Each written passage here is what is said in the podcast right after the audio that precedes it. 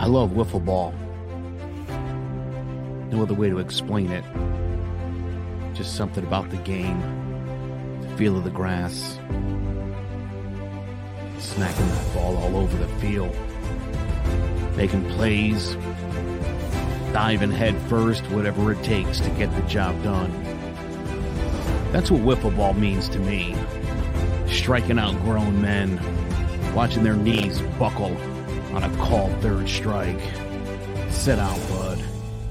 And then, of course, the home runs, the base hits, the big, big home runs at the big moments.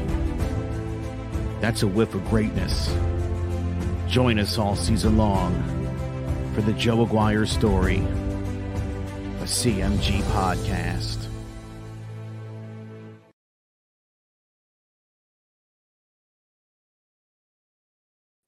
Now that's going to be fun. A whiff of greatness with yes. Joe Aguirre. That is going to be fun. That's going to be that's gonna, that's going to be must listen to hear about oh, hear yeah. about Joe's wiffle ball career. That's that's going to be must listen. So look, I'll be looking forward to that in the spring. A whiff of greatness with Joe Aguirre. So so that, that's going to be a really good CMG podcast. Another great CMG podcast that'll be added to the network. But welcome to Sports Talk with R and J. I am Steve Risser along with Justin D'Onofrio. And JJ Watt has chosen his team. And this came as a surprise to me. He is going to the Arizona Cardinals because I, I, wrote an article about this a couple weeks ago. I was thinking he was going to maybe go, go to the Packers because he's from Wisconsin, the Bills because they're right on the brink of getting to the Super Bowl. Uh, they were right on the brink of getting to the Super Bowl last year. Uh, the uh, the Titans because you know they need a pass rusher, but he chose to go to the uh, Cardinals, and I think this move definitely. I mean, yes, J.J. Watt is not the player he once was, but let's not forget, even though he had five sacks last year, he was doubled teamed more than any play any edge rusher in 2020. So he's still a good player. And I think he's he's a good addition to this Cardinals defense because there is a good chance that the Cardinals could lose Haason Reddick, who had 12 and a half sacks. As we know, we know the name Haason Reddick as Giants fans because he had a huge game against us uh, when they played in week 14. He had a franchise record five sacks in that game, but they might lose Haason Reddick. Uh, they also have to sign, you know, uh, Kenyan Drake and uh, and Patrick Peterson. So there's a and Marcus Golden. So there's a lot of guys the Cardinals have to sign on their defense and on their offense. So this is a good addition to this team and a good addition to this defense. I think he's going to be a, if Chandler Jones comes back, he'll be a good addition. He'll be good.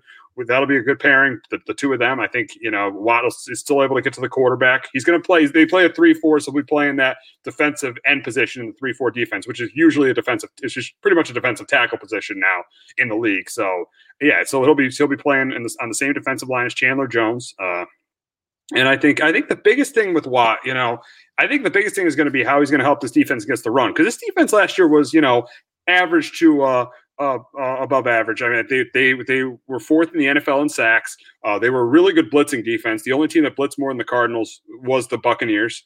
Uh, so I think they were a good blitzing defense. So they're pr- pretty good against the pass. They got some pretty good players in the defense. Budda Baker in the secondary. Uh, Jordan Hicks is pretty good as well. So pretty good defense against the pass. They were 10th against the pass. 13th uh, in points allowed, but where they struggled the most was against the run. They were 22nd against the run.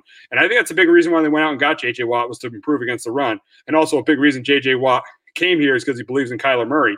And I think Kyler Murray is a top 10 franchise quarterback. I think he has some issues staying healthy, as we saw. He was not healthy in that last game against the against the uh, against the Rams. He wasn't healthy when he played against the Patriots, and, and they lost that game. So uh, this is an interesting move. I mean, the Cardinals are definitely, I think, a playoff contender. I mean, I don't know if they're a Super Bowl contender, but they're definitely a playoff contender. Uh, in my opinion, I think you know I think they definitely because last year, let's be honest, they should have made the playoffs. They lost to four teams they should have never lost to. They lost to the Lions at home, the Panthers, the Patriots on the road, and they lost to the Niners in Week 16 with C.J. Beathard. So this should have been a playoff team. This should have been the number seven seed coming out of the NFC instead of, instead of the Bears. But uh, you know they, they ended up eight and eight, missing the playoffs. But I think this move definitely makes them a, a playoff team. But I don't know about Super Bowl contender. I think the big reason for that is the head coach. I don't think the I don't think the head coach is good enough to win a Super Bowl with. I think when you lose four games you should have won last year against teams that were under 500, I think that's on the head coach. So the head coach is definitely on the hot seat with this move. This is showing that the Cardinals are loading up uh, uh, to loading up on Kyler Murray's rookie deal. And I think I think this is a playoff team. I don't think this is the best team in the NFC West. I still think even with with Wilson, even though it's a mess uh, out in Seattle, the, the, Seahawks are still better. I think the Rams are still better with Matthew Stafford, and you know you know the uh, you know what the 49ers will be better next year if Garoppolo and Bosa stay healthy. So I, I don't think they're the best team in the West, but I do think they're a playoff team. But I got these questions. The first question I got for you, Justin, is uh, are are the Cardinals a, the best team in the NFC West with this move? I'm with you. I still think they're third. You know, uh, mostly one part of it too is because I'm with you with the head coaching. I think McVay too and Pete Carroll are, are much better coaches than Kliff Kingsbury is. Kliff Kingsbury should be an offensive coordinator. He cannot manage a game. I think that's a big factor for me um, of why I still put them third. Their defense is going to improve. But again, Seattle, look, I, I, you know, I'd be shocked if Russell Wilson gets traded. I would assume they're going to fix their offensive line, so I assume Seattle's going to be right there again. The Rams, you know, adding Matthew Stafford, their their defense is going to be as good as it usually is. So I, you know, the Rams I think are behind the Cardinals, and then it's like with the Niners, they could still be pretty good too. So I could see this team finishing third or fourth, but you know, in the division being like eight and eight or something, which you know, what they in the toughest division in football. So I have them third right now. Are they a playoff team in your opinion? I think they are. I think they can. I think they can get the nine and seven, eight and eight, and I think that could give them the the uh, seven seed in the in the NFC playoffs. I, I do think they're good enough, and adding a guy like uh, JJ Watt, the defensive line, and a leader, I think going to help them. So I, yeah, I, I think they get like a seven seed. Are they a Super Bowl contender? I don't think so. I, I, I still I still think the Bucs are better in the NFC. The Green Bay Packers, you know, the nine, the um, the Seahawks, the Rams, the Saints. I still think all those teams are a bit better than the, than the Cardinals. I see the same, maybe maybe being able to win a um, wild card round, but other than that, I don't I don't see them getting past the divisional. Yeah, I kind of I kind of see it the way you do. I think this is a this is a good football team, but it's not a, a great football team. I think uh, they, I think they'll need. I think they. I think they still need a corner. I think Patrick Peterson's best days are behind him, and I think they need. They need. I think what else they need is another. I think they need another uh, weapon in the passing game. I think they need another uh, either a tight end because I don't think Dan Arnold's very good, or another wide receiver because I'm not a big Christian Kirk guy, and I think Larry Fitzgerald is done as well. So I think they need they need another weapon. They need, either need a, a, a lockdown corner because I think Peterson's best days are behind him, and I think they need a, uh, I, and I also I think they need a, uh, they need another receiver for Kyler Murray, and maybe even another tackle as well. I think their offensive line is good enough. I, I think it's not a great offensive line, but their offensive line is good enough. It's in the middle of the pack, which is in, in today's NFL, you could win a Super Bowl being in the middle of the pack with, with, with an average offensive line. You could win a Super Bowl with that. But I think what the Cardinals would need to be a champ, be a championship contender would be. I think they need they need a. Uh, they, they need a, another corner and another another weapon for Kyler Murray. And we got a comment from Jace. They might be last in the division. Let's not forget all the injuries that. Oh yeah, oh very, I, very easily. Yeah, yeah. Oh yeah, no, I, I, I could very see this very easily see this team finishing last. Yeah, the Niners had a bunch of injuries last year with Garoppolo, with Bosa, Sherman was out. Uh, Raheem Mostert was out.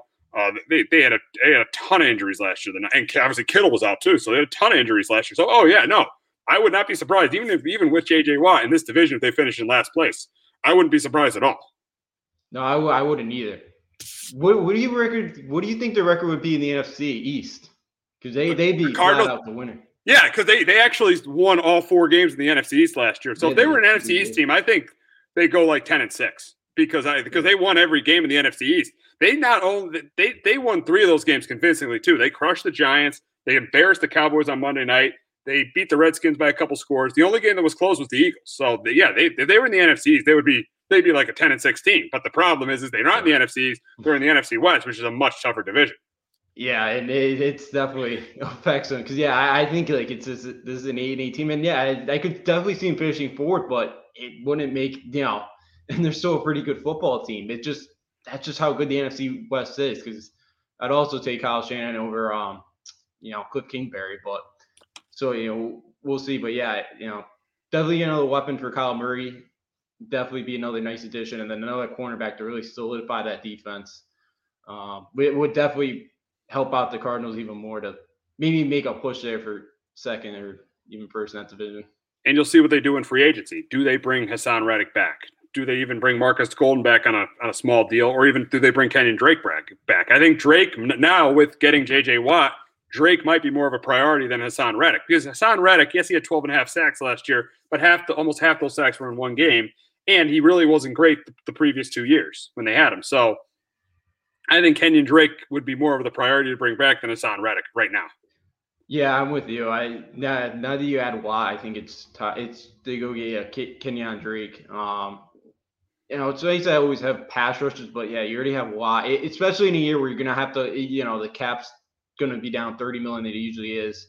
It's probably smart to go get Kenyan Drake, resign Kenyan Drake in that backfield Oh, absolutely, absolutely. You got you want to give Kyler Murray a running game. He had a pretty good year last year, and you and, and Kyler Murray he's good, but he's not a great quarterback. And, and yes, he could he could run himself. He's one of the best running quarterbacks in the league. But you also want to have him ha- you want him to have a running game, so, which would set up play action, so we can get the ball to DeAndre Hopkins a lot. So yeah, I think Drake would be definitely be one of the priorities.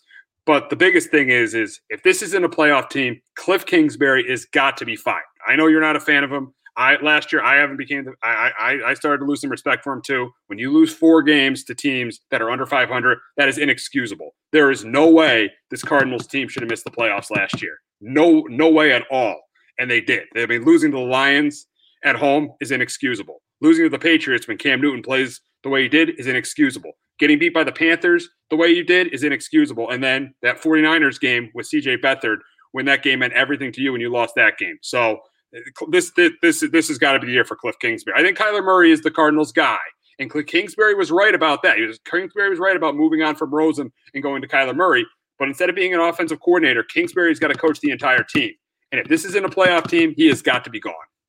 Yeah, no, I'm with you. He, he does. It, year three, they're you know, he's got all the pieces around him to be a playoff team.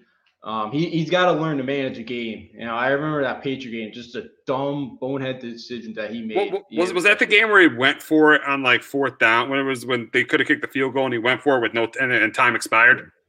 Yeah, and then yeah, and then the Patriots went down the field. Yeah, and then yeah, no, yeah, because they went for it first time on fourth down, they got stuff, and the Patriots went down the field, tied it, and then they did it again, oh, and they went on fourth down again, or no, then they, yeah, no, then they kicked it, and then they missed it. They went like overtime. Yeah, but the point the point is, is you just can't be losing yeah, to teams just, that you should that you should be no. beating. I mean, that's just and, and, especially early in the season too. I mean, losing to the Panthers and the Lions, that's mm-hmm. terrible. You you just can't do it, especially when you have the more talented team. And that's a, and and that's a sign of coaching. And now Kingsbury's on the hot seat, and he better get it done this year. No, he, he better. You know, I, again, I think he has a great offensive mind, but the problem is he's not an OC right now. He's a head coach. The head coach of the team, yeah yeah, he, and he's not great at doing that and doing yeah, and, and just managing games as well. So yeah, you know, everything, all the pieces are there for him to be a playoff team, and he's got to be able to take that next step with his team and get there. Yeah, yeah he should be fired. Arizona should move on. Oh, oh, absolutely, absolutely. I would absolutely, and that was a kind of a weird hire when it I was. when I saw it because he was fired at Texas Tech when he had Patrick Mahomes. He didn't have Patrick Mahomes uh, the the the, uh, the last two years, but I mean, he was fired at Texas Tech, and then they hired him as a head coach in the NFL. To me, I felt like that made no sense. You didn't mind the hire the year the year after because he had like the worst team in football, and they were competitive. They won five games, but they were competitive. But last year, it showed why he got fired at Texas Tech. I mean, to have a team that should have been in the playoffs. You watched that Saints Bears game. You knew the Bears didn't belong in the playoffs. The Cardinals definitely were the more talented team and definitely belong there. So to have that talented, to have a team that had had had enough talent to get to the playoffs and and not and not get there, that's on him.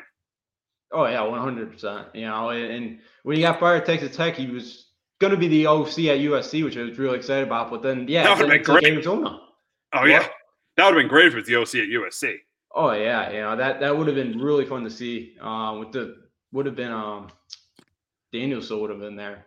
Um, but yeah, you know, any um, but yeah, so it, it, it, was definitely a weird hire. It was something I did not expect to happen, but Arizona thought, you know, with the way football, you know, the you know the NFL is now that you know be a homer hire, just the offensive mind's there. But yeah, he's got to get better as a manager, game just all around with the team.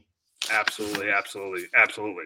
And for JJ Watt, I think you know he, I think he's really, I think he's to help this Cardinal team. He's not the player he once was, but I think his numbers would have been better in Houston if he wasn't pretty much the only player in that defense.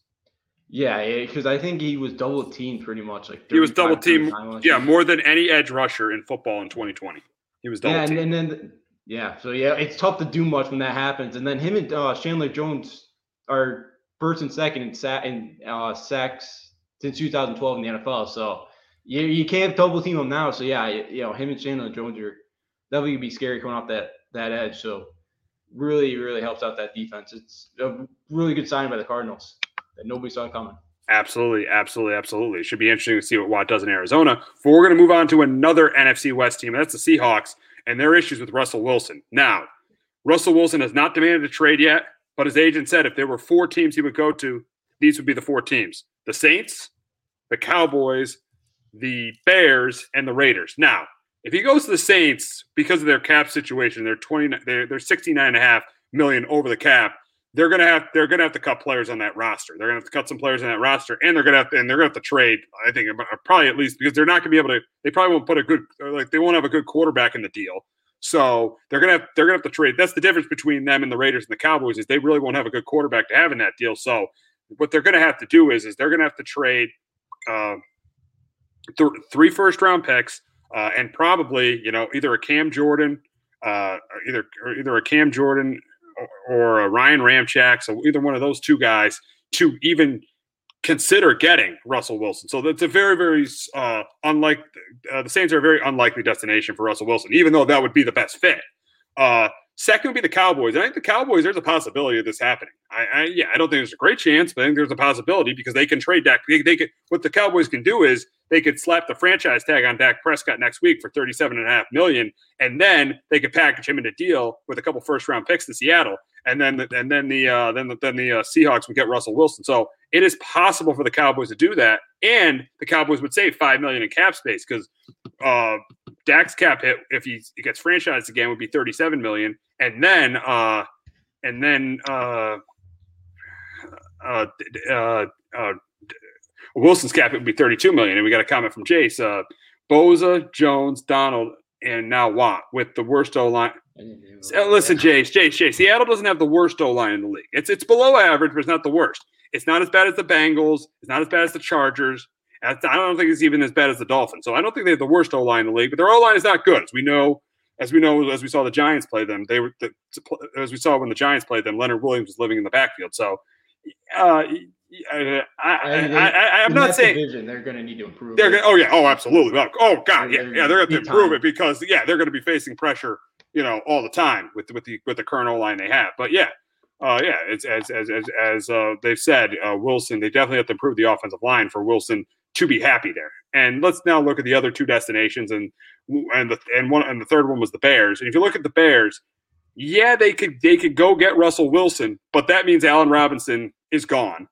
And that means that Russell Wilson has nobody to throw the ball to, a below average offensive line, and a uh, and a mediocre running game, and a running game, and its potential with David Montgomery, but a running game that has been inconsistent. So, and I know the defense is good, but that but they're probably going to have to give up uh, again uh, three for just, and, and they're just like the Saints. They really don't have a quarterback they could package in that deal, so they're going to have to give up three first round picks and a player off their defense, either a Khalil Mack, either a Roquan Smith, or a Keem Hicks for it to work. So yeah, Wilson go to the Bears, but I still don't think even if Wilson goes to the Bears, they're a Super Bowl contender because he does not have the skill guys around him outside of David Montgomery for them to be a Super Bowl contender.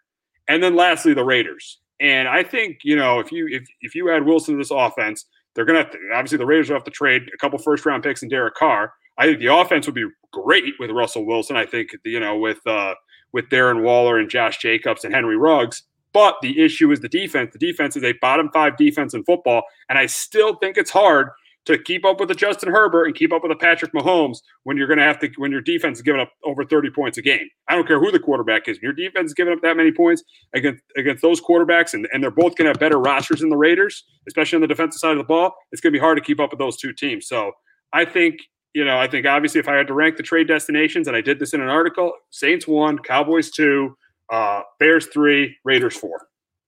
Yeah, um, know, so yeah, you know, with the Saints, I think adding, um, they add him. You know, obviously, I don't think it to be able to happen because it's a sixty-nine million dollars. You know, you're saying it's sixty-nine million dollars above the cap, so I just don't see that happening. But yeah, you know, again, going to Drew Brees or Russell Wilson would, you know, be phenomenal for Saints fans.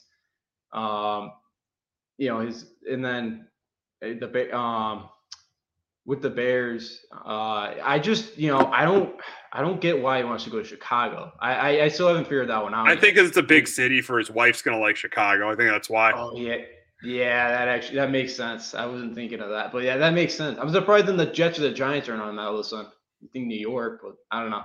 Yeah, maybe not, but maybe. Um, but I just but, I think I think Chicago was a playoff team last year, so that's probably why. Yeah. Yeah, I, I guess they were. I guess they snuck in with that defense, but uh, they're just you said it. They're not going to have much out there. Besides, if they lose Robinson, they don't really have much of a run game. It's inconsistent. The O line, it's better than it is in Seattle's, but it's still not great.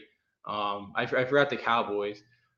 You know, Jerry's not getting any younger either. Like he, he you know, he wants to win. You know, he, so I couldn't maybe see him pulling off a move like this. Now, again, I don't really think Russell Wilson's getting traded anytime soon. But I, I could see Jerry Jones doing something like this just to try to get another one, but uh, trying to get another ring. It, it'd be interesting. It could work out for both sides, but that'd be a very interesting one.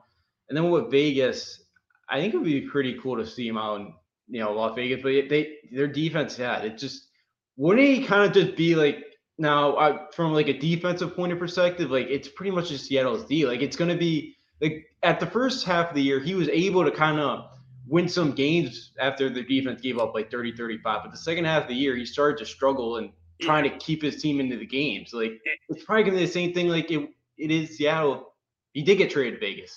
Uh, yeah, but I think Seattle's defense was a, is a little bit better than than uh, Oakland's than, than, the Raiders' defense, the Vegas' defense, because you know I know Adams missed some games, but Jamal Adams is better than anybody the Raiders have on that defense, and Bobby Wagner, even though he's not as good as he used to be, is clearly better than anybody the Raiders have on their on their defense. So I think that it would be it wouldn't be I would say the same. I think they would the Raiders would be a playoff team with Russell Wilson, but I don't think they'd be a Super Bowl contender because of the defense. Uh, l- last year. Uh, last year the Seahawks I still thought were Super Bowl contenders, even with their defense being below average. But they did lose to a to a pretty good team in the Rams in the playoffs. So I think they would be a you know I think they, it would be a little they'd be wor- they'd be a little bit worse than Seattle was this year if you went to the Raiders.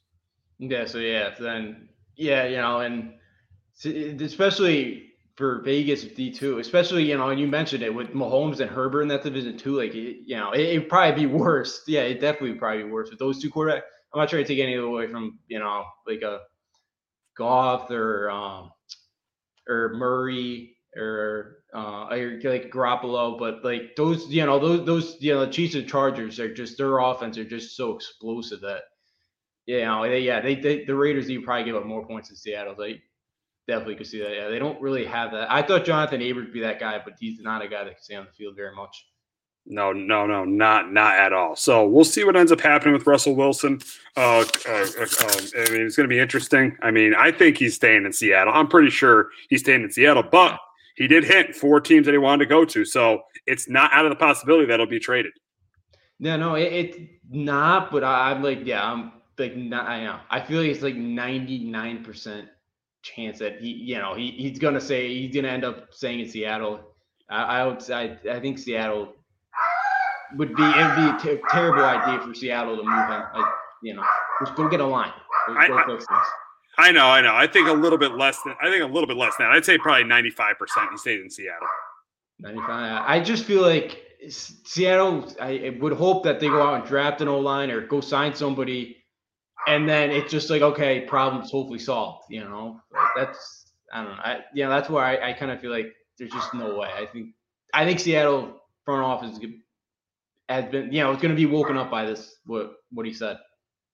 Hopefully they are. Hopefully they are. I mean, because they got to be because they're going to have trouble in that division next year with, as Jace mentioned, all those pass rushers, uh, Bosa, Jones, Donald, and Watt. They're going to have a lot of problems in that division if they don't improve that offensive line. But we'll move on to the uh, to the Washington football team, and they plan to release Alex Smith once free agency begins. And uh, a great story, unbelievable story with Alex Smith. And I know he was five and one as their starter, but I just don't think he's a starter right now that could that that could. I know with that defense he could win games, but I just don't think right now Alex Smith is really going to lead you any really take you anywhere. I a, a phenomenal story coming back from that leg injury to be even even the fact he I, I thought after the injury he was never going to step on the field again. The fact he even stepped on the field again is an accomplished is an accomplishment in itself. So but I just don't. I think right now Washington had to move on. and they saved 14 million in cap space for cutting Alex Smith. So I think it, it gives them more cap room to improve that offense. And uh, and we'll see what they end up doing, or, or sign a quarterback. So we'll see what they end up doing with the quarterback position. They're kind of in no man's land with the 19th pick, but you know it's really it's really a couple options they have. They could either stay with uh, they could they could uh, stay with Taylor Heinicke. They could re-sign uh, Kyle Allen, who's a restricted free agent, or they could go out and get a Sam Darnold, uh, get get Sam uh, and go out and trade for Sam Darnold. So I think there's a couple options here for Washington, and and it's going to be interesting to see what they do. But it was time to move on from Alex Smith. It saves cap space, and he's just and just with the injury, he's not the player he once was. Yeah, you know it's you know it, it's a smart move by Washington. Yeah, it's unfortunate. You know to be able to come back what he you know from that leg injury was unbelievable, and to start in a playoff game to lead that team to the division was incredible. It, you know, I'm, I'm with you. I never thought he was ever going to take another snap again after the injury, and uh, he proved us all wrong. But it, it's time for Washington to go young, especially in a division where it's pretty winnable right now. So a, you go out, go get a younger guy, or even a Sam Darnold, and it's you're still going to be contenders in division with with that defense that you have. Yeah, it, it, it was a smart move by Washington to release him. It's unfortunate for Alex Smith, but yeah, he just yeah, he's not the he's not the same guy anymore. Just it's time to move on. Absolutely, absolutely, and really for the for Washington, it's where do they move on? Where do they go from here? Taylor Heinicke, they signed to a two year deal. Uh, he played pretty well in that playoff game against Tampa Bay, so that is a little bit of a positive there. But you don't know if you could rely on him to be your full time starter. And obviously, Kyle Allen, he really I don't think they should resign him. He really didn't prove that much. I think the best move for the for Washington is is to to go out and uh, trade for Sam Darnold. Go out and trade, uh, go out and trade for him because yes, on the Jets he did make mistakes, but he played on a bad roster. Even though this roster isn't great, it would be a better roster than he's than he's ever had with the Jets. Yeah, oh, yeah, definitely. You know, I, I think in just the the coaching that he would get as well would be much better than what he's gotten in New York. And I, you know, I think a fresh start would be really good for him. And you know, with that defense as well, you know, he doesn't have to have three, four touch, throw three or four touchdowns a night to, to win games. You know, he just we just have to, you know, take care of the ball, be a really good game manager, and you know, Washington has a chance to win that division. You know, if he plays. So, yeah, I think Sam Darnold will be a nice fit for him because again, who knows what the draft of who's going to be left there in the first round. You know, with with quarterbacks. So, I think you know Sam Darnold will be a smart move for Washington. The and the thing. You know, yeah, if, if, the Jets get rid of him. And the thing is, is you, there's so many teams that are going to be quarterback hungry in the draft. I mean, you got you got the Jets at number two, you got the Falcons at number four, you got the uh, Panthers at number at, at, number eight. You don't know what the. Uh, I mean, if if if somehow Deshaun Watson gets traded to one of those two teams, the Texans will have a top ten pick. So you don't know the Texans will be the Texans will be looking for a quarterback. Then you got teams like the you got teams like the Patriots at fifteen even the 49ers if they decide Jimmy G's not their guy. So you have about five or six teams that are hung that really want really need a quarterback, and Washington's all the way back there at 19. So they're kind of in no man's land. So it's, it's gonna be really hard to it's gonna be really interesting to see what they do at quarterback. And we had this debate, you know, dur- uh, d- during the season about the NFC East. Would the that and would the NFC East team, you know, if, if would they draft by what their record was, or if they made the playoffs? Uh, as it, as it goes, it's how it's if you make the playoffs. You make the playoffs, you're going to be you're you're going to be picking uh, at, at, the end of the draft, regardless of what your record is. So that was the big debate we had. So Washington, pretty much in no man's land, not no, uh, pretty much in no man's land. If they want to get a quarterback, they're really going to have to trade up for one. So it'll be interesting to see what they decide to do. I'm starting to think they might see what they have in Taylor Heinicke this year because of what he did against the Bucs in that playoff game. Yeah, you know, um, Heinicke really played well at that playoff game. I think he threw for like the. I think he was the only quarterback in the four Bucs game, uh, playoff games. He threw for for 350 yards. Like they shut the rest of them down, kind of. So, um, you know, it, it would be a good idea to see what you got next year. You know, I, I've mentioned, especially in a division, you don't really know what's going to happen. It's you know in this division.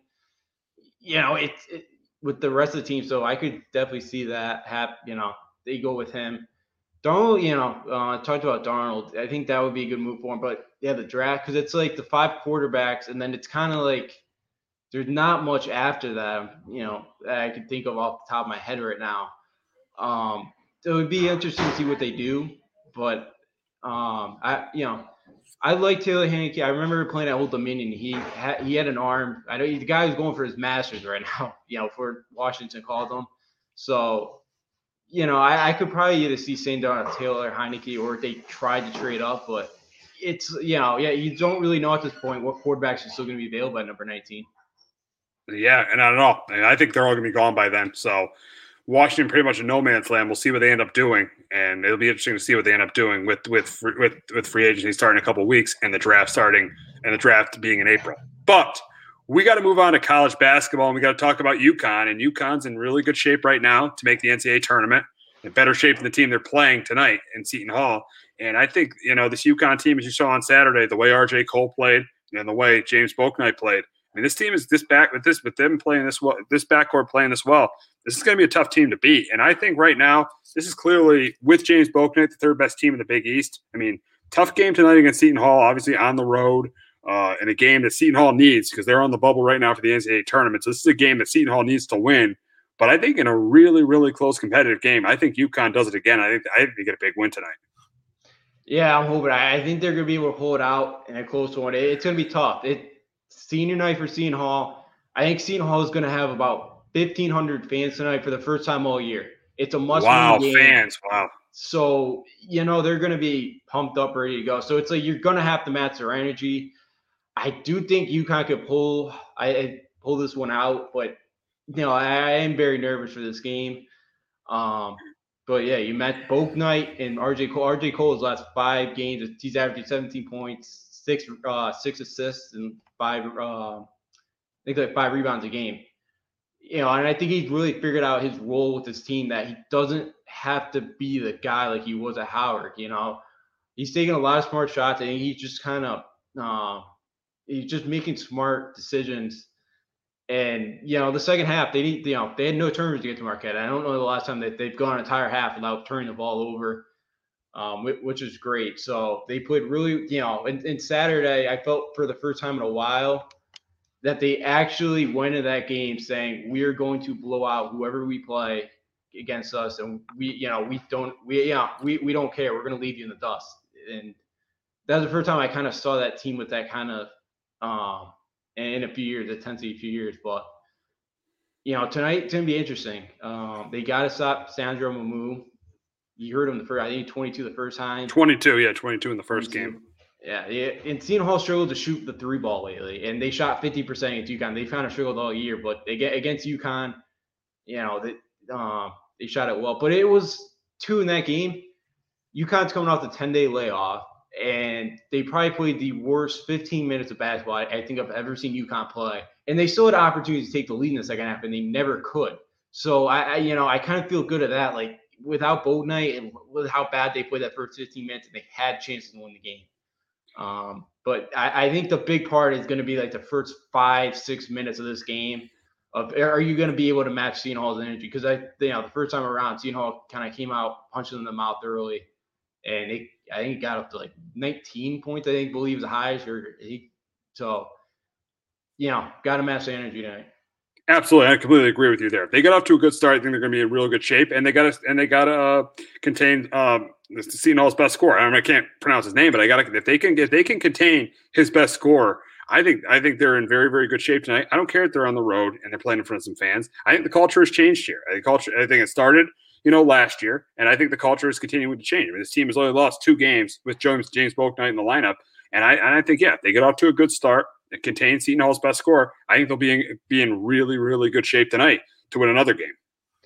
Yeah, definitely. Yeah, the, the culture, the culture's there. It's it's it's in place. He's you know he's got his guy starting to roll in here. He's still got a couple of you know Ollie's guys in here, but yeah, all the Ollie's guys are seniors now. Uh, yeah, uh, Tyler pa- Polley, uh, Isaiah Whaley, Carlton, who's who's the worst. I think the worst player on the team, to be honest. Uh, that plays.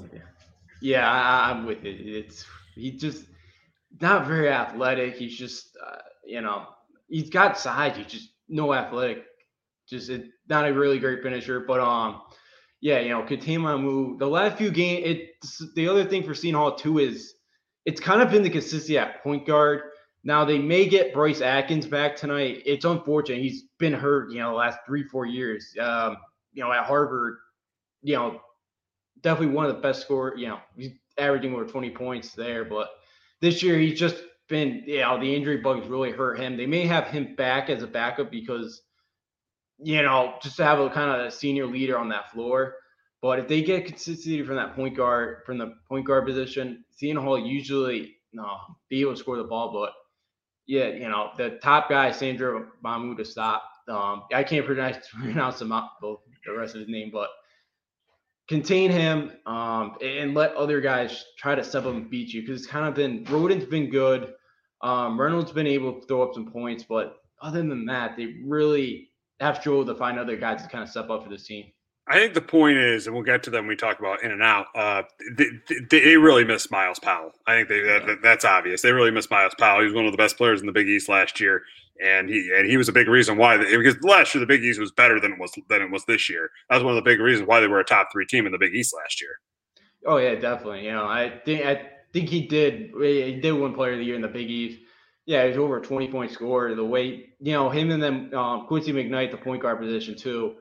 Um, he was able to kind of take some pressure off of Myles at times as well. So yeah, you know, losing both guy both your guards definitely is tough, and it's it's tough to kind of um, fill in new guys, especially in a year like we're having. So, but yeah, you know, Myles Powell has been a huge loss this year for the Pirates. They just you know they they miss that guy. We'll see what happens tonight against Seton Hall, but UConn concludes their season at home against Georgetown on Saturday, and I, I think for this game let's be honest. I know Georgetown has played better. They upset uh, Xavier last night, but I was watching Georgetown a little bit. They don't look like a they're, they're, Patrick Ewing is changing the culture, but to me, they're not a very good team. I think it's just like Marquette. I think it's the team UConn should beat by double digits. No, yeah, I'm with you. You know, he's changing the culture. This team's getting better.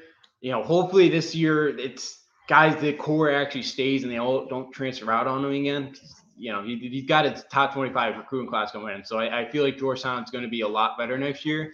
But yeah, this is a team you got to uh, blow out. The first time they pulled away late, the lane was open a lot in that first game. You know, RJ Cole really got there second half. Um, they were lucky Georgetown really could not shoot the ball at all. Um, I, I love because Georgetown's one of the best rebounding teams in the country. They're top five rebounding and they they they they dominated the board. I think they had like 16 offensive rebounds. Now they couldn't finish a layup, but they you know, hopefully this time around they finish a layup. But yeah, this is a team you got to be right though. It's a young team, and uh, again, it's definitely a game. I think you know for UConn they take care of you know. Especially, you know, if they lose tonight, I think it's you know they, they won't it won't really hurt yep. them. But you lose Saturday, Oh, if they lose tonight and Saturday, they're in danger of missing the tournament. But if they if they if they go one and one, I think they're pretty much in no matter what happens in the Big East tournament. Yeah, I think one on one they should be fine, and then you know you can win the first round game in the Big East or you know for or quarterfinals. Then yeah, they, they pretty much punch it. But I think they go two and zero this week. They I think they pretty much uh, they punch their ticket into the dance. So yeah, you know for just again I don't think Georgetown just shoot as bad as they did the first time around. Um, but it, you know, in Georgetown, they Georgetown too. I think they're, you know, they, they turn the ball over 260 times a game, which is I think top 10 in the country. So I, I you know, for UConn, it's pace in this game and turning them over. I want I want to see Hurley press for 40 minutes. Well, it, you know, for 40 minutes if it's close game. Press them, make their guards make you know make mistakes and get easy buckets because that is the only way this team can score the basketball. They cannot play in the half court. So get to, you know, force some turnovers and hopefully, you know, like they kind of did last time. They got up 11 2. They let them back in the game, but get up like 11 2 and put them away like they did Saturday in Marquette. Exactly, exactly, exactly. So yeah, just so just to recap, uh, if, if you it just pretty much they got to go one and one. If they go one and one, I think they're pretty much in because Lamar. I've seen other like Fox Sports and uh, because Lunardi doesn't like them. Let's be honest, no. Doesn't like them that much this year. No, like, I, Fox likes them a lot more. Fox had them as like a 17 on Saturday when Lunardi had them as their first four out. So Lunardi really doesn't like them. But I think Fox is like looking at them. Okay, what have they done with James Bouknight? Where Lunardi, I think, looking at what they've done all season. Yeah, you know, I think part of it too is uh, UConn doesn't play on ESPN anymore either. I, oh, oh, that nonsense. Got Indiana in there still. Yeah, yeah, yeah. They are a little bit. They are. Oh, we'll get to that. Oh, they are a little bit Big East. They're a little bit uh, anti. You think they're a little bit anti Big East? I think. Uh, yes, I think ESPN, uh, ESPN is Big East. I got that vibe, but yeah, you know, um, the fact that, and I think that's kind of where they're gonna be, uh, you know, seven, eight, nine, somewhere around there, because you know, and I think yeah, they, you know, get, you know, uh, I think it's Jerry Palm he's a CBS one, but whoever, um, you know, I, I, I think yeah, I think you got to judge this team on when Bouknight's healthy. He's healthy now. You've seen what this team's been able to do, and it's a team that can win. Um, it's a team that can get to the second weekend. I feel like I, you know, I they they can, you know, if they get a good matchup, they're sitting there at the seventh seed. If they get a favorable matchup with the two seed, I, I you know, again, they did it against the last time they were seventh seed. They won the national championship. They knocked out going over the second round, and I don't think many of us thought that they were going to be able to do that. So, yeah, it, it seems good. I think they will finish around, you know, the seven, eight seed as long as there's no major slip ups. Yeah, we'll see, we'll see what happens there. But we got to get to another Big East game. Actually, Jace, our producer, I give him credit for this. He wants us to talk about this one, and that's Creighton and Villanova tonight. And I think this isn't going to be like the first game. I think this is good because the first game Creighton blew them out uh, when when uh, Nova went to Creighton. But I think this this game is going to be close, right down to the wire. But I think Villanova, they're the number one seed, right? They, they'll clinch the number one seed if they win. Yes, they win. They clinch up two games right now on. Yeah, Creighton. yeah. I think Villanova clinches the number one seed in the Big East tonight and wins a close one over Creighton. I do think I think so too. Coming off of um, that horrific horrific loss against Butler, that where they shot two for twenty three from three, three um the, the three point shot, which is the worst under Jay Wright. Usually after a loss under Jay Wright, Villanova has been really really good, and this is where they bounce back and play. And, and, and that's the sign of a Hall of Fame coach. Yeah, it is. You know, I again, you asked me that five years ago, and I probably giving you the I don't know, but he's he's grown on me the last oh yeah oh years, yeah you know. Yes, yes. Um, but yeah, so I, I feel like Nova's gonna bounce back tonight at home. They remember the first meeting where Creighton absolutely torched them all, all night long. And I think Villanova clinches yet another uh, Big East regular season title against the Blue Jays. Yeah, I, I, could definitely see that happening. Jay Wright is not losing. I don't think Jay Wright's losing to the same team two years in a row. And Creighton is a good team, but they're not a great team. There's really isn't a great throughout the Big East. There really isn't a great team. That's why I think this Big East is very winnable for UConn. Yeah, it is. You know, Creighton, they're young. Their their Gaussi's pretty good, but again, it's Creighton relies too. You know, a lot of the three ball. Neither Creighton or Villanova really has a, a has a really good big guy inside. No, that's that too. You know, um, and that's kind of I think I mentioned it last week or two. We talked about Nova. They don't have that shot blocker that they had when they won the national championship. They don't have that inside presence. So yeah, you know, both teams have really, really good college players. You know, Jeremiah Robinson Earl is probably the only one that's probably going to be a draft pick. I think Zegarowski could probably make a roster, but I don't think he's going to be drafted. Um, so yeah, you know, I thought Villanova was going to be like a one seed this year. I thought, but um, with everybody they had coming back, I yeah, it, I am a little bit down. To, again, they, they're still having a good, really, really good year, but yeah, they're not where I, you know, they're probably gonna end up at the three line, maybe sneak in as a two, but I, I did think they were gonna be a one seed coming in. So there's no great team. So yeah, you kind of can go go into the garden and then go and go win the thing. It would not surprise me if they keep playing as well as they have right now. It would not at all. And I think tonight it's it's Nova close over Creighton. Yeah, I got no home. I I see them, you know, uh, knocking off knocking off Creighton after that bad loss Sunday. Yes, yes. So we'll get to some of the games last night, and probably the game of the year was last night between Baylor and West Virginia. What a game that was between Baylor and West Virginia. I mean, it was back and forth, high scoring. Uh, Baylor's guards were outstanding. Uh, uh, Jared Butler had 25. Davion Mitchell had uh, 20. And that Mayer kid, he had 18. He surprised me for Baylor. He had a good game, but West Virginia's backcourt was phenomenal too. Um, Deuce McBride had uh, 19. Uh, Sean McNeil had 18. And and here's, here's here's the thing I don't really get about West Virginia. How does that Taz Sherman guy not start? He had 26 last night. I don't know how he doesn't start, but just a great game. These are two teams that I think we could be seeing in the Final Four. I, I, I like this West Virginia team, I really do. And, and and their big guy didn't have a great night last last night. He's a good player, and they almost won. So I really like this West Virginia team. And and even though Baylor doesn't have a lot of size, Baylor has the best, probably the best guard playing the country. So I wouldn't be surprised to see either of these two teams in the Final Four. No, me neither. This is definitely Bob Huggins' best team since 2010. Um, when they made the Final Four, they Duke knocked them out in, in it, but um, this is definitely Huggy's best team since then. Um, I, I, you know, Sherman, but you know, he's really come on the last few games. I think three of his last five games now, he scored over 20 points because Emmitt Matthews has really shown. Emmitt Matthews was actually the last uh, Kevin Ollie commit um, before, and then he decommitted when Kelly took the job. Thank God he decommitted because he's not very good. No, he's he is a he's he's really athletic, but yeah, he he can't really score at all though. He can't score. That's the problem. Yeah. No, he's he's not a great shooter. That's what I was afraid of when he committed. But um, you know, maybe even a blessing in disguise there. Um, but yeah, you know, West Virginia's backcourt's playing well. McNeil, Bride. You know, I, I thought Baylor did a good job with Culver. He didn't hit a shot. He did get to the line. He was nine for 10, nine for 10 there. But uh, I think first time all year he's held a field goal. But what I miss, I miss the press. I, I do miss that. I wish that I know he, you know, doesn't do it. You know, doesn't do it a ton anymore. I don't know why, but yeah, I guess it's tough against a you know, it would have been tough yesterday with how good Baylor guards are. Um, but the way Baylor got to the rim too uh, was was was impressive. And I know we you know we were going back and forth on it.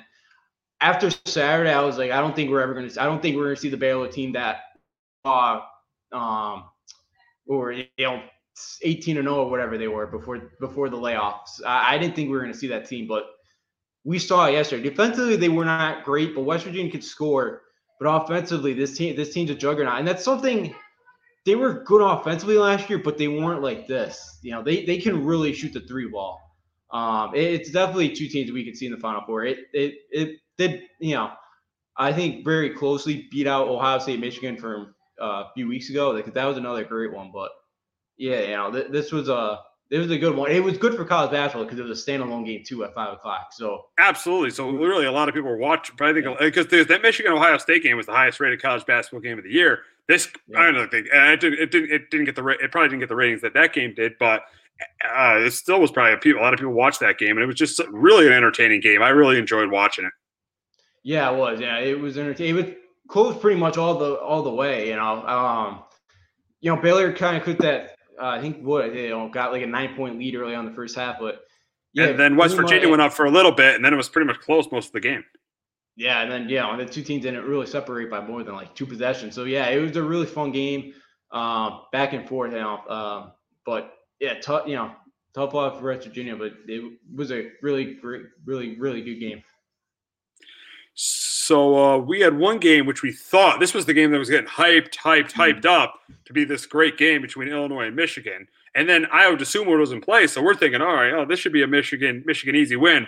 But the complete opposite happened last night. Uh, Kofi uh, uh, Was great against Hunter Dickinson. Hunter Dickinson was held to six points. Isaiah Livers was held to seven points. Uh, uh, Wagner Wagner was held to two points. And then how about uh, how about Andre uh, Curbelo of uh, of Illinois with 17 points off the bench? He had 17 points off the bench against Wisconsin on Saturday.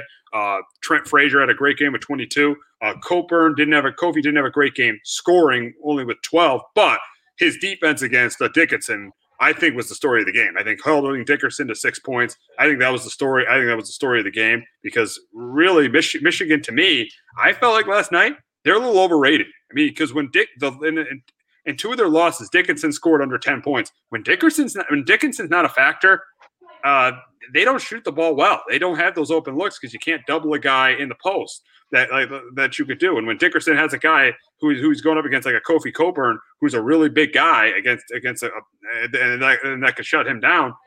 Really, Michigan's offense does not look the same. And for Illinois, I am so surprised the way they stepped up without Ayo, without Dosunmu.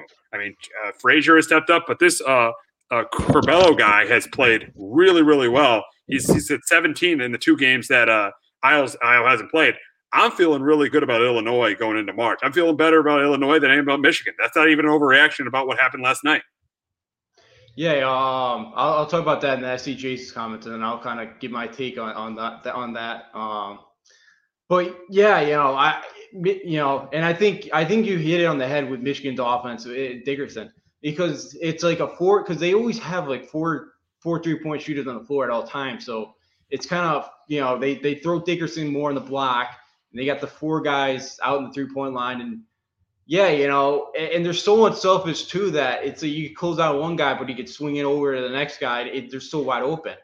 And last night, you know, he wasn't able on the floor. They didn't get a ton of open shots, and yeah, they struggled. It's a t- if they get like a big Kofi Cockburn type of guy, the the um, tournament, they could really struggle.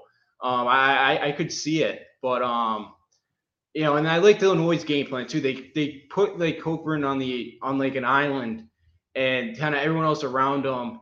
And yeah, he wasn't really did much scoring wise, but um, again, Michigan was always concerned about him all the time, especially that they didn't have Dickerson on, you know, off the floor um, most of the time. But yeah, Carlo um, Carlo had been playing really well as a freshman right now. You know, him and him and Frazier have stepped up. Their guards are still a little bit sloppier than I than I like. They were a little bit better last night, but you know, without the sumo, I thought they put better. You know, I think they're like 20 turns to Wisconsin. But yeah, this Illinois team right now um, it, it is playing really well. It, the team, you know, people kind of saw could be really, really, you know, kind of be on this level, but um, you know, like Mike Smith two for Michigan last night really showed he was two for six. Um, yeah, the problem is Smith and Brooks really can do nothing without Dickinson getting doubled. They can't. They're not really that good. Smith and to me, Smith and Brooks are not that good. I obviously the three top players are Wagner, Livers, and Dickinson. I think Dickinson's their best player because he's their most important player. But those two guards, they're not. To me, they're not good at all. Yeah, you know, Smith was a was a great scorer at um, Columbia. I remember they came actually you kind of shut him down the one time. The first time I saw him play his freshman year. Um, but yeah, because you know it's tough for Smith because he's a smaller guard at five eleven. Um, you know, so yeah, he, you know, he struggled last night just trying to get open shots. He, he you know, when he is open though, yeah, he's knocking them down. But if you have a guy being able to stick to him and he really can't use Dickerson, yeah, he struggled. You know, Brooks ended up getting 11, but it helped that he got to the line a couple times. But yeah, you know, those two they they struggled, and it's it. You're right. If they have guys that can kind of shut Dickerson down or even be able to stick with those guards, yeah, Michigan could really have a tough time scoring the ball. Um, so yeah, it, it you know it, it's interesting. It's gonna be really interesting what happens um, with both these teams. And then I'll go with uh, Jason's comment. You know what um, which conference overall is better? I I'm more I, I like the I think the Big 12 is a bit better than the Big 10. I think because I think all 17 I think the 17 that are going to get in from the Big 12, I think all seven of them could make the second weekend in March. I, I you know because Texas Tech right now is a seven seed. I could see that team getting the Sweet 16 because of the way they defend. They struggle to score, but the way Chris Beard defends, I you know I, I think they could get there. I love Lon, Kruger as a coach. I think Oklahoma is going to be able to get there you know, again, I don't, you know, and then Wisconsin is the seven seed right now in the Big Ten. I don't they look like they, they, look like a one and out. Like Wisconsin yeah. to me looks like a one and out. Uh, Purdue's probably a, a one and out because they're very mm-hmm. young. It's really only probably four teams and that, and then they're very they're four top ten teams, but four teams in the Big Ten, which you could see making a Final Four. In the Big Twelve, you could probably see more. You could probably see, you know, you could see a, a Texas Tech because they've been there before. You could see obviously Baylor, one of the best teams in the country. Oh, don't forget about Oklahoma State. They got probably yeah. the second best player in the country, uh, and who's going to be the number one pick in Cade Cunningham. You got Texas, who's who's who's who's, who's got really good guard play and got bigs with upside. Uh, you got you got Oklahoma, Lon Kruger, who's gotten to a Final Four, and Kansas. That's enough said. They're Kansas. So yeah, I think the I would agree with you. I think the Big Twelve is the better conference. I think the both they're both clearly the top yeah, two oh, conferences yeah. in college basketball. But I probably take the Big Twelve over the uh, Big Ten by a little bit. Yeah, same. Yeah, same. Same here. Yeah, I think they're just a tad better. I think they're a tad deep. You know, deep. Uh, you know, I know the Big Ten's got 14 teams and all that, and, and you know, they're they're really good. But I I you know I just don't you know with how young Purdue is. I know they're fifth right now, but I don't know if they can get to the second weekend. It's a young team. Yeah, you know, you're right. You know, I I could see. Obviously, it can't happen, but I could see, you know, five, six, you know, like I think all seven of those, yeah, teams could get to the Final Four in the Big 12. I, I wouldn't stun me if any seven of those made the Final Four. Absolutely, absolutely. I mean, I think yeah, and there's really four in the in the Big 10 You got uh, obviously Illinois, uh, Michigan, and Ohio State, and uh, Iowa. Iowa, Iowa. yeah, those. Yeah, yeah, those those are really the four. Sunday, but. They did, they did. I'll give them that. They did. So yeah, there's really four in the Big Ten, and it could be all seven in the Big Twelve. So I, I definitely would take the Big Twelve right now over the Big Ten. But because we're a sports show, we cannot ignore this game. The teams aren't that good. We can't ignore this game on Saturday night in Chapel Hill. Uh, we got Duke and North Carolina, and they ought to just let Dickie V be the color commentator because instead of Bilas, because this isn't one of the this isn't a, a big game this year. Even but but it's Duke, North Carolina, so we have to talk about it. But I think I've seen Duke. This is the worst Duke team since that '95 season when Coach K took time off. Uh, and North Carolina, they're not they're better than they were last year, but that's not saying much because that was probably last year was probably one of the worst North Carolina teams in years. So I do think North Carolina wins because because they're the better team, and I think they win by double digits. Yeah, I, you know, I think it to be close because Duke, North Carolina, and again, I don't really trust Roy too much in a in a spot like this. You are not a Roy guy. I am not a Roy guy. No, I don't like his end of game stuff. Oh, it kind of bothers at times. Um, but eh, you know, again, like Monday night, North Carolina come off a great comeback win Saturday at Florida State. What do you do? Uh, you know, just just a pitiful performance at Syracuse. You know, like the you know I, I you know that's kind of um you know North Carolina's story right now. But look, you know the guards played really well the first time. Caleb Love probably his best game of the year.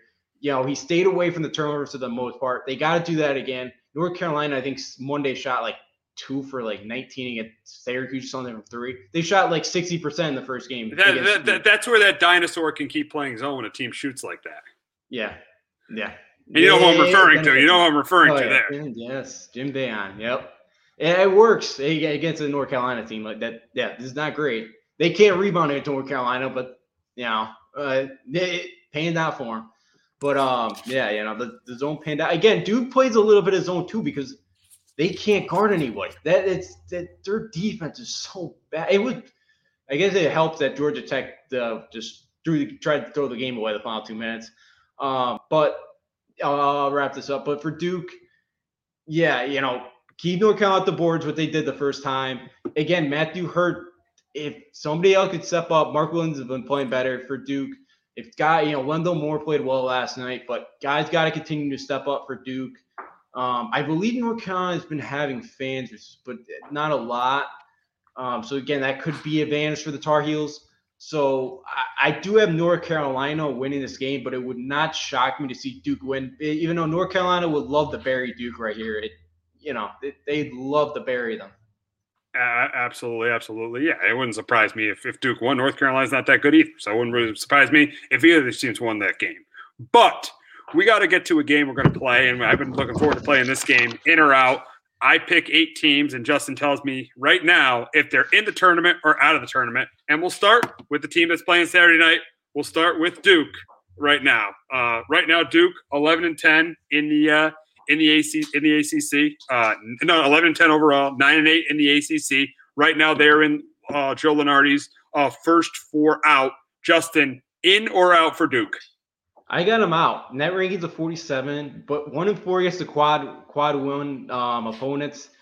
Their best win, Virginia. That's a good one, but they were playing better. And last night they kind of had a shot to sweep Georgia Tech, get a team that was on the ball. You know, it's on the, on the bubble as well, get the sweep. But they ain't come out and get it. I, I have them as a as the I have them next four hour now. Yeah, I wouldn't be surprised if the next four out either. Looking at their record being 11 and 10, and looking at their ACC record being nine and eight.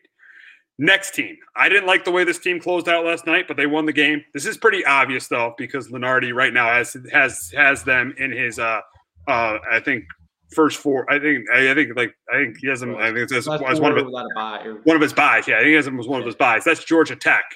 So look at their ACC record: 14-8 overall, 10 and six in the ACC. In or out for Georgia Tech? I get them with Lunardi. I think this is the last four without a buy. Um, I think they take care of business with Wake Forest. I, I think they punch their ticket. Um, they're and they've and I like teams that are coming in the tournament playing well. Their last ten games are seven and three. The two bad losses down at the beginning of the season, George George Georgia Georgia State and Mercer. I think they they've shaken those off, and I got Georgia Tech in right now. We uh, we will go to the Big East, and uh, we'll start with a team that lost last night at Georgetown and they're in Lunardi's. Well, I think they're Lunardi's one of Lunardi's last teams out of the tournament. They're in the first four out, and that's that's Xavier. Uh, right now they're uh, I think 12 and 5 overall. I think they're maybe 9 and 5 in the Big East. Uh, right now Xavier in or out? Xavier's 13 and 6 and then 6 and 6 in the Big East right now. Um, I I have them as my first team out right now. I you know, you have a good great run against Creighton on Saturday and you follow it up with a disappointing effort last night against Georgetown the road. Nate Johnson was the leading three point shooter percentage wise in the country. He's out for the rest of the year, which I think affects the, you know, it has affected them. They're two and two in quad ones. They're four and four in quad two games. They have a nice one over OU as well. Um, but I have them right now as my first team out. They go to Marquette Saturday, which doesn't move the needle too much. I think it'll be a quad two win, but I think they're going to have to win a game in the Big East tournament to get an at large as well. Staying in the Big East, we got the team UConn's playing tonight, and that's Seton Hall. Uh, right now, they are uh, 13 and 10 overall, 10 and 7 in Big East play, and they are in Lunardi's first four in. Justin, in or out? I have them as my last team in right now. They're three and six in the in quad one games, three and three in quad uh, two games. You know, it, it's must win. They could pick up two um quad one victories this week. UConn tonight, and they go to St. John's um, on Saturday night. St. John's right now is the 74th in the net. So as long as St. John stays in front of the 75 net rating, and they get a win, and Seton Hall beats them Saturday night, it'll, it'll qualify as a quad, one win. So big opportunity this week for Seton Hall, but I do have them right now as my last team in. Michigan State. Uh, right now, they are 14 and 10 overall, 8 and 10 in league play. But Lunardi has them being one of his first four teams in the tournament. Justin, Michigan State in or out? I have them out. They're eight. You know, I don't like teams that are that are that have like a under 500 record in conference play. I know the Big Ten's great, but their net ratings is 71 right now, which is back there. They're four and one in quad one wins. They played or quad one games. I know they played a lot. Aaron Henry's been playing a lot better this Michigan State team playing a lot better right now. They they they are. They're getting better. They got Michigan coming up Thursday and Sunday. If they can get a sweep, or I mean a split, they're not getting a sweep. If they could get a split, I'd probably throw them in there. And as long as they win a, like a Big Ten uh, conference tournament game, I think they'll be able to sneak in. But if they get swept, I think they're going to have to win a few games um, to get in this big dance. This one's pretty obvious. Uh, you look at uh, Indiana, the team that lost to Michigan State last night, Indiana, 12 and 13, oh, under 500, 7 and 11 in conference play. I know this is obvious. In or out for Indiana? I know it's pretty obvious. They're, they're out even in the NIT right now. I, I can't stand that Lunardi has them on the bubble still. I, he, has him like the, he, has him, he has him as the next four out. I don't get it because they, played 25 games too. It's not like this; they're playing game 18 or 19 right now. They played pretty much. They, they played 25 games, and that's pretty much what they'd be at right now in a normal year. So I, I, again, I don't know what Lunardi's looking at. This is why I'm not a Lunardi guy. Um, they go to Purdue Saturday, so that would be a nice win. But still, I think they have to win the Big Ten tournament. I, I they they have to. For me, oh yeah, win Big Ten tournament. And here's the thing: is, is Archie Miller going to get fired? That's the tough. Uh, now, this is what I've been reading because I've been really interested in this. I heard the the um what I've heard is they love the way he um what do you call it like the um you know his, his bosses I guess he they love um they love the way he recruits Indiana and he keep they keep guys home. But the problem is the fans don't like it because it's been inconsistency for four straight years. It's it's been all inconsistent. I think he's going to keep his job because of they because uh, Tom Crean could not keep guys in state. They love how Archie Miller does that, so I think he keeps his job. But I heard an interesting article I was reading about Scott Drew, the Valpo, Indiana kid.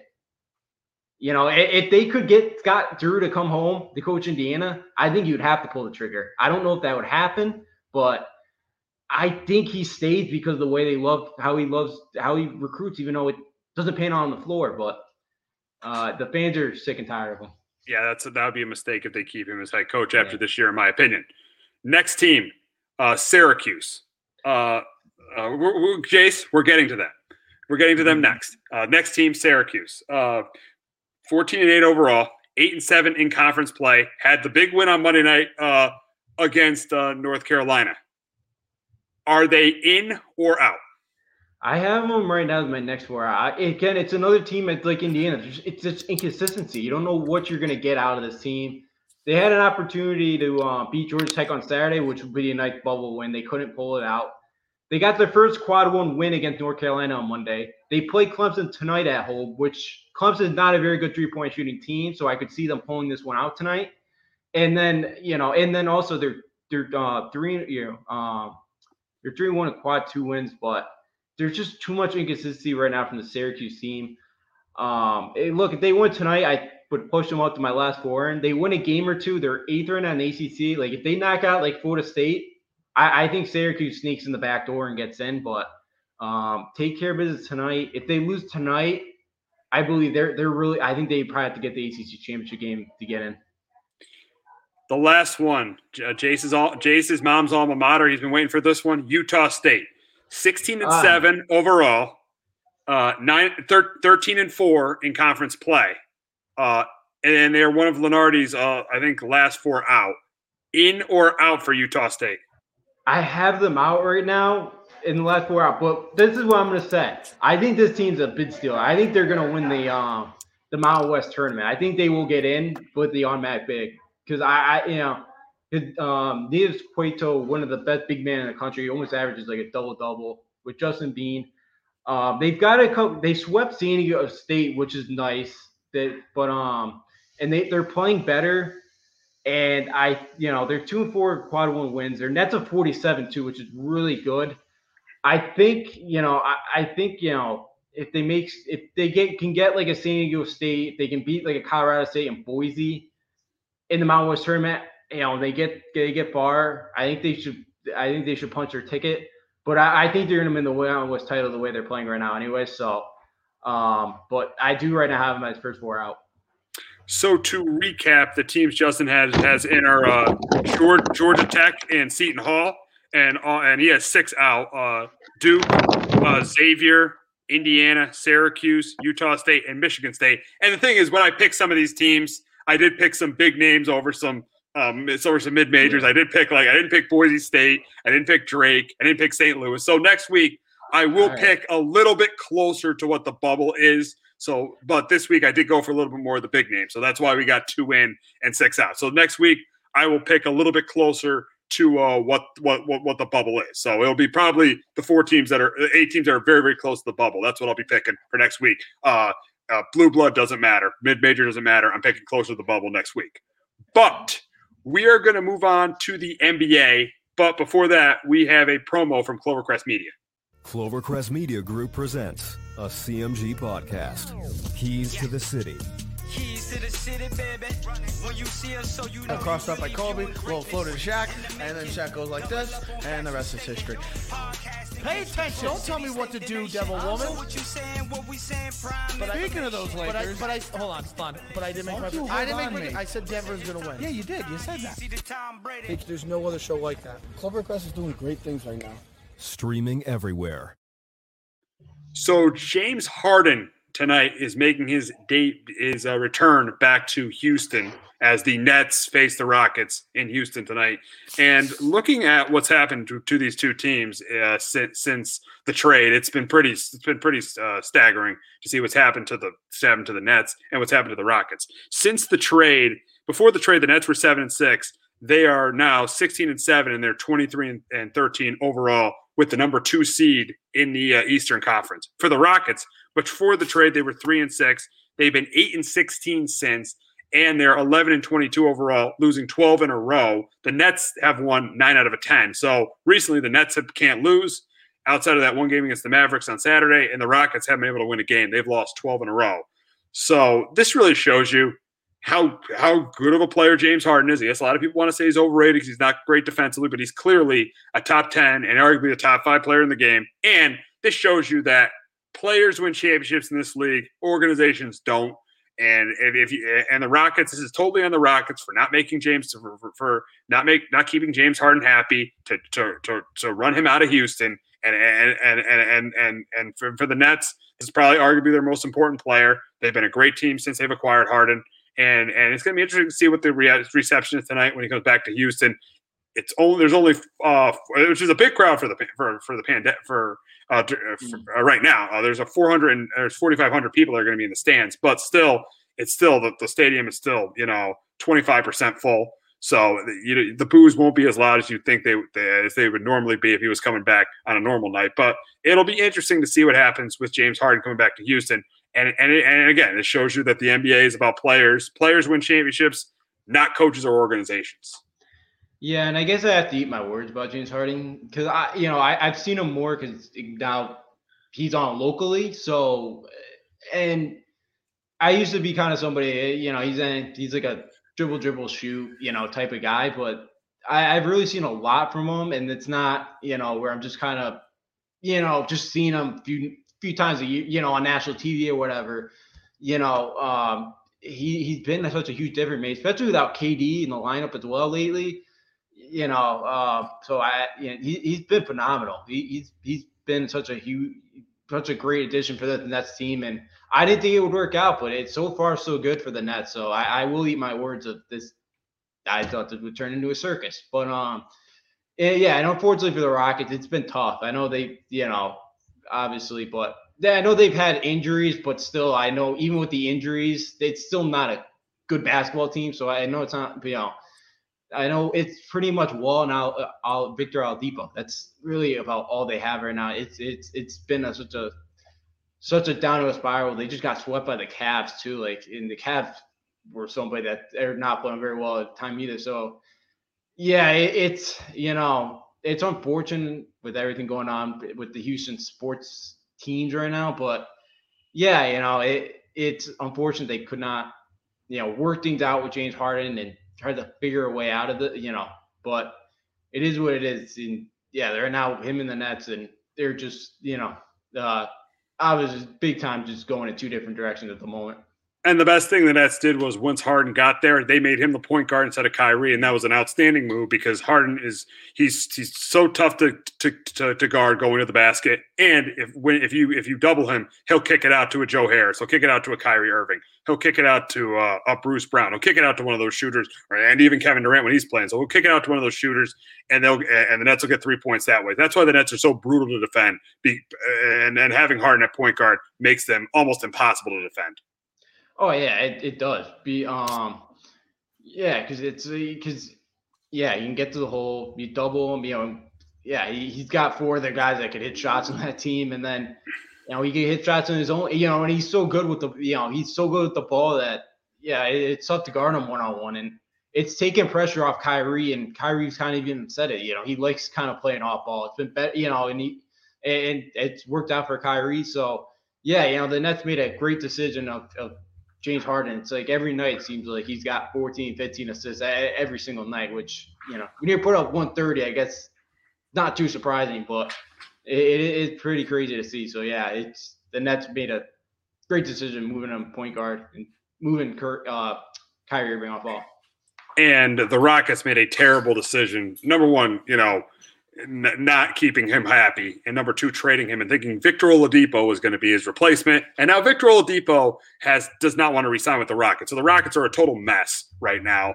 Uh, I mean, they're just a complete mess. Wall's good. He's not. He's not great as we've seen. I mean, Oladipo's been in and out of the lineup. They've had Christian Wood out. I mean, this team has lost has lost twelve in a row and and they, they thought, oh, we we could just you know we could get you know Victor Oladipo, John Wall, and Christian Wood, and oh, we're we're going to be you know maybe little be as good as we were which last year, which you're not mm-hmm. even close to being as good because none of those players were as close to as good as James Harden, which was a terrible move by that organization to get rid of a player like James Harden, and it's showing right now, losing 12 in a row.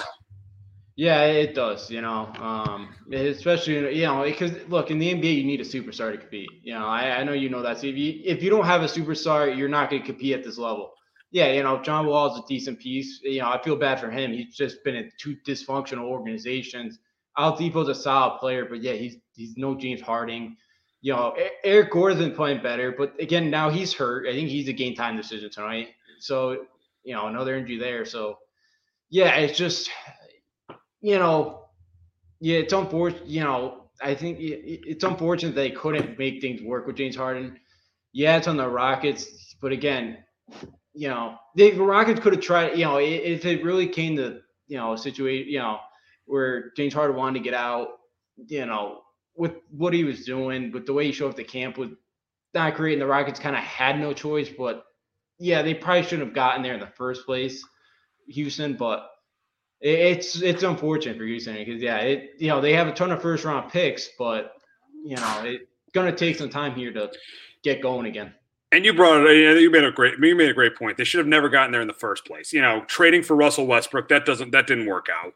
Uh, then you know, the, the Chris Paul thing was the thing that the only thing that might have worked was them trading for Chris Paul. That was the one thing that you know was close to working because we remember uh, they were one game away from beating the Warriors, and they, they were actually ahead of the Warriors three two.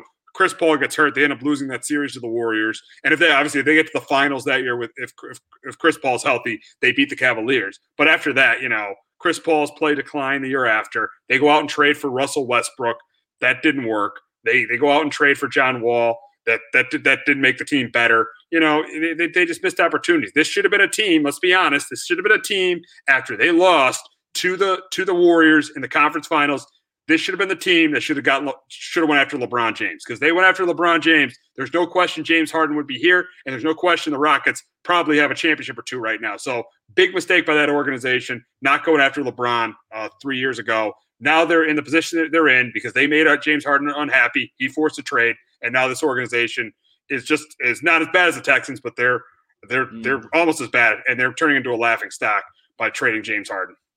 Yeah, you know, um, yeah, you know, yeah, they were they were close to really getting over the top there in the Western Conference, but yeah, you know, and it would have been, you know, I it would have been, you know, I don't know if they would have gotten LeBron, but yeah, they should have at least drawn an offer. They had the money for him, which sounds like they, you know, they did have the money to try to sign him. But um, yeah, you know, instead of yeah going out for all those guards, why don't they go out and go get a forward? You know, I don't instead of trying to go get another guard for James Harden, because there's forwards out there that again, like maybe not even start like somebody like uh, Tobias Harris or Joe Harris, like you know, somebody that could just hit, you know, because they had Eric Gordon there for a while too. He's been here for a few years. He's a decent scorer. So yeah, I just I never got why they wanted to go after another guard.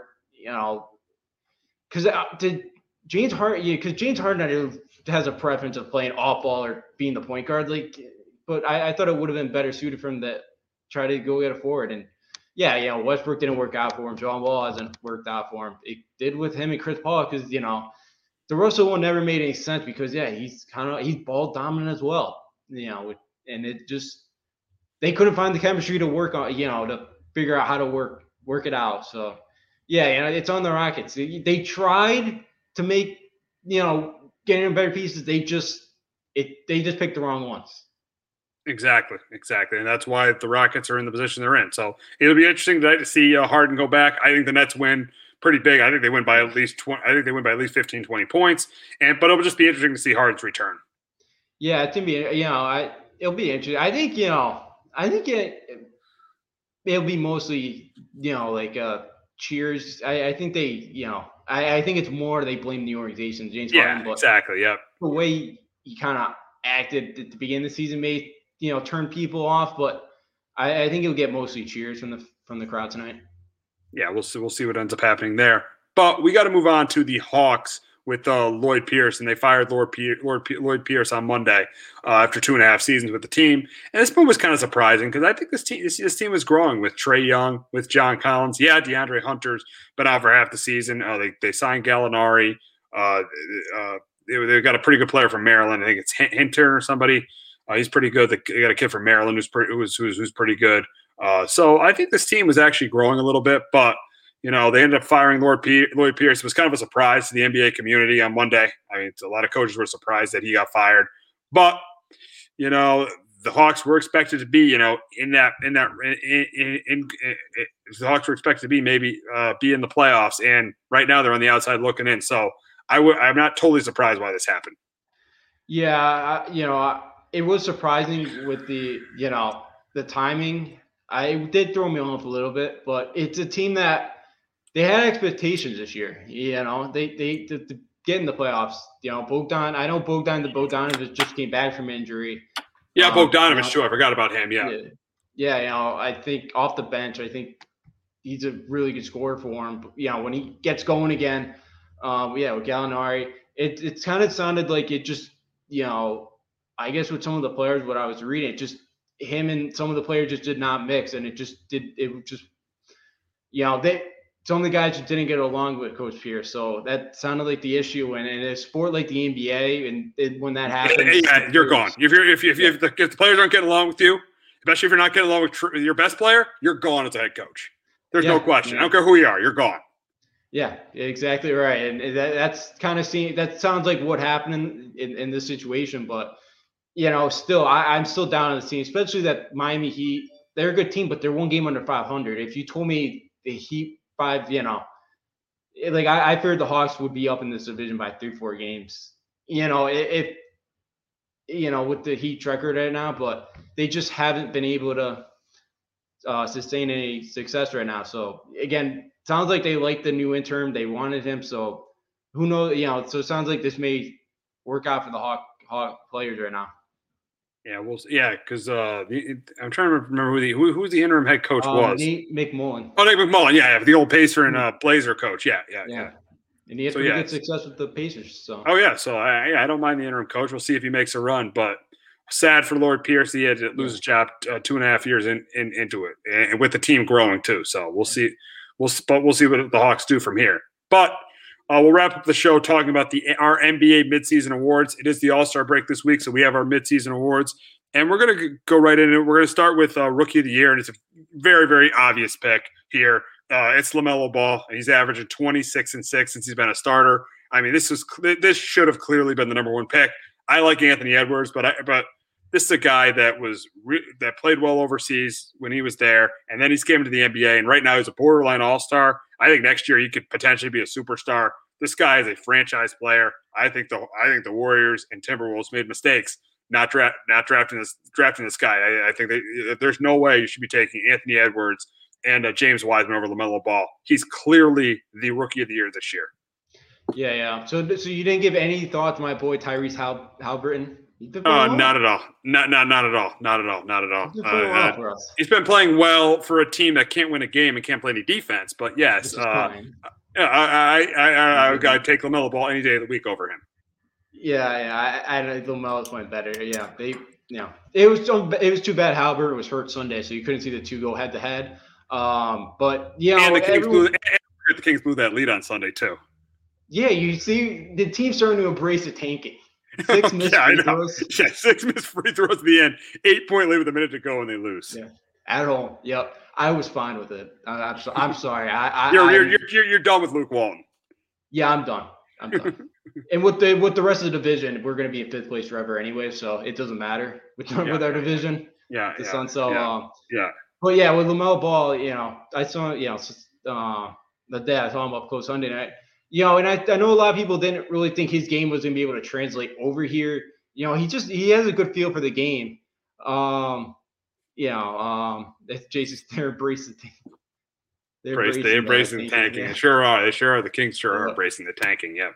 Oh yeah, it was just fine with me. But um, yeah, you know, and people, you know, he's shooting the ball 36% from deep. And I remember in the scouting reports, nobody thought, I think people thought it was going to be more around like right around 30%. So he, he's been good in that area. And then, look, this Hornets team's hanging around. I know they have some nice pieces of Rozier, and uh, Gordon Hayward. But yeah, he he's looked really well. I was somebody I didn't really think I was too high. I wasn't.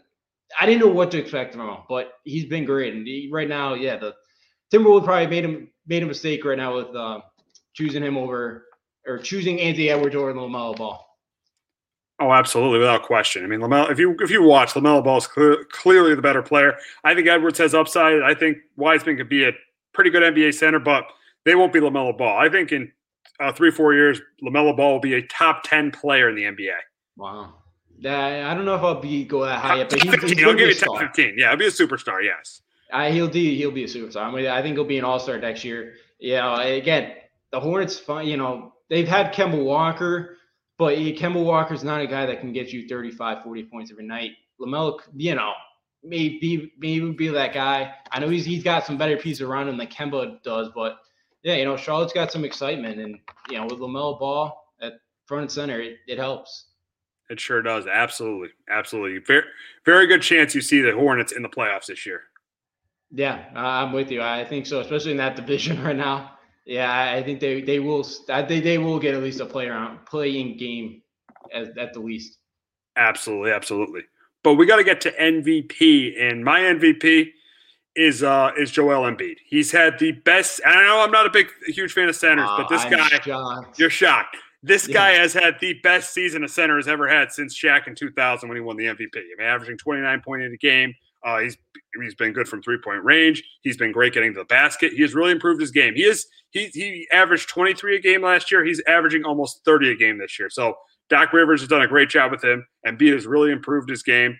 And uh, right now, he is my MVP right uh, in the middle of the season. Yeah, I ended up taking Luka Doncic. What I did the beginning, like I took in the beginning of the year.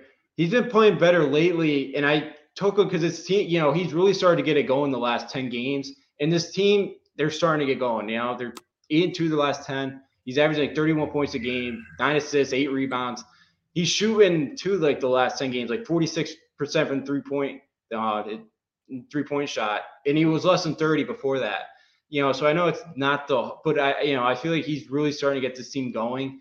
Um, I, I did think about it. You know, you know me. I, I love my centers. I did think about it, but um, I right now I I do think Luka's been a such a great player. Um, and he had close to another double double the other night. So he's been playing really well, and this Mavs team's starting to really kind of. I know they're only one game over 500, so, but I feel like yeah, they're but starting they, to click in the right but direction. They, but they were five games under 500 uh, three weeks ago, so they, they they've won uh, eight. Of, they've won eight of their last 12 games. So yeah, they're getting red hot. Jalen Brunson's playing well. Uh, Porzingis he's played well at times, but he's kind of undependable. But the way Luka's playing, the way Luca makes guys better around him, I definitely could see that being being. I could definitely see him winning the MVP this year. Yeah, you're, you're right. Yeah, the way he makes everybody better. Jalen Brunson was decent the last few. He wasn't great, but yeah, this year he's really kind of stepped up as the number two guy, which I thought he was going to struggle in this league because of the size. He's he's hanging on, you know. Yeah, if, if Porzingis could really get his act together, I don't know if it's still he's injured. So I don't know what injury injuries and not playing defense. That's been the problem with him. Yeah, yeah, you gotta, yeah, uh, yeah, oh yeah, doing on the perimeter defensively, he's he's a weakness out there, but you know, if Porzingis could get it going with with Doncic, this, this Mavericks team could be could be a tough team to beat. You know, as a five or six seed, they they can give you a, a battle. So, right now, I think uh, Luka Doncic my midseason MVP at the moment.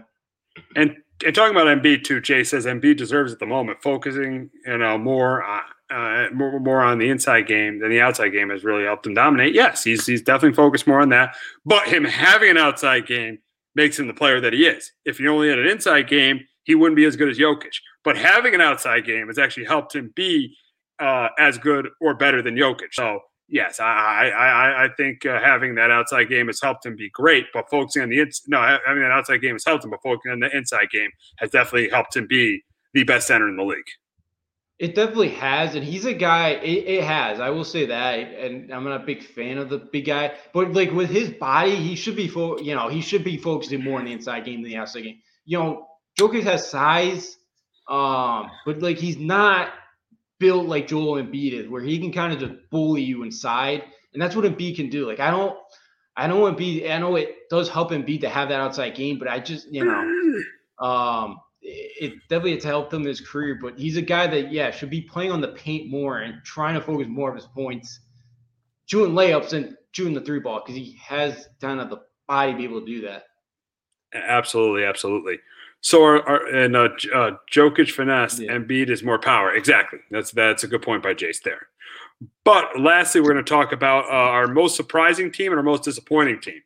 And I, I chose two big markets for my most surprising and most disappointing. My most surprising, my uh, this is my team, the Knicks. I would say they're the most surprising yeah. team in the league. It's, it was close for me between them and the Memphis Grizzlies, but I took the Knicks. You know, Julius Randle has played at an All Star level. Tom Thibodeau has really changed the culture of this team. You know, they're the, the best defensive team in basketball. R.J. Barrett has played well. Immanuel Quickley has played well, coming off the bench. They end up acquiring Derrick Rose because of the way they played in the first half of the season. So I like this Knicks team. This is the one year for the Knicks. Yeah, they're not a championship contender, but this is a year where this could get f- potential free agents to come to New York. Tom Thibodeau is changing this culture for people to come to New York because for years, players did not want to come to New York because the, because because of the losing culture. I think with Leon Rose and Tom Thibodeau, finally for the first time in years, this Knicks team is going in the right direction. Yeah, yeah. I don't know if you saw the video uh, Sunday night. At, you know, Knick fans leaving the Garden. Yeah, you know, oh, like one game, yeah. five hundred to celebrate. Yeah, yeah, yeah, yeah. They, they win the championship. But yeah, Tom Thibodeau. That that wasn't that was um. I, I definitely will see about the Knicks. I, I've been super impressed. They're sitting the fourth seed right now. You know, I know there's still another half season, but they host a first round game at the moment. I don't know if that will last, but um, you know, it, it, Tom Thibodeau definitely has changed the culture. Yeah, you know, that again, there's definitely probably who doesn't want to play in New York as a superstar? You know, you know they'll they'll, they'll get somebody. Uh, mine is Jazz, and I know they're still being a play, but I didn't think they'd be 27 and eight. I know they've cooled off a bit here late, but this Jazz team has just been unbelievable to watch. Yo, know, and I know we've talked about the last few weeks that they don't have, you know, they have Mitchell, and then you know they don't have that second star, but there's but they so hit threes so well though. Joe Ingles hits 3s mm-hmm. well. Mike Conley hits threes really well. Uh, Jordan Clarkson hits three as well. So they kind of live and die by the three. Oh, uh, here we go. Jazz all day, every day. Okay, okay. In, I know Jason enjoying his great regular season, even though they haven't made a conference finals appearance since 2007. But you know he's enjoying his great conference. He's enjoying his great regular season. But yeah, but looking at the Jazz, I feel like they're a team that lives and dies by the three. But if they hit their threes, they could beat anyone. I'll admit that.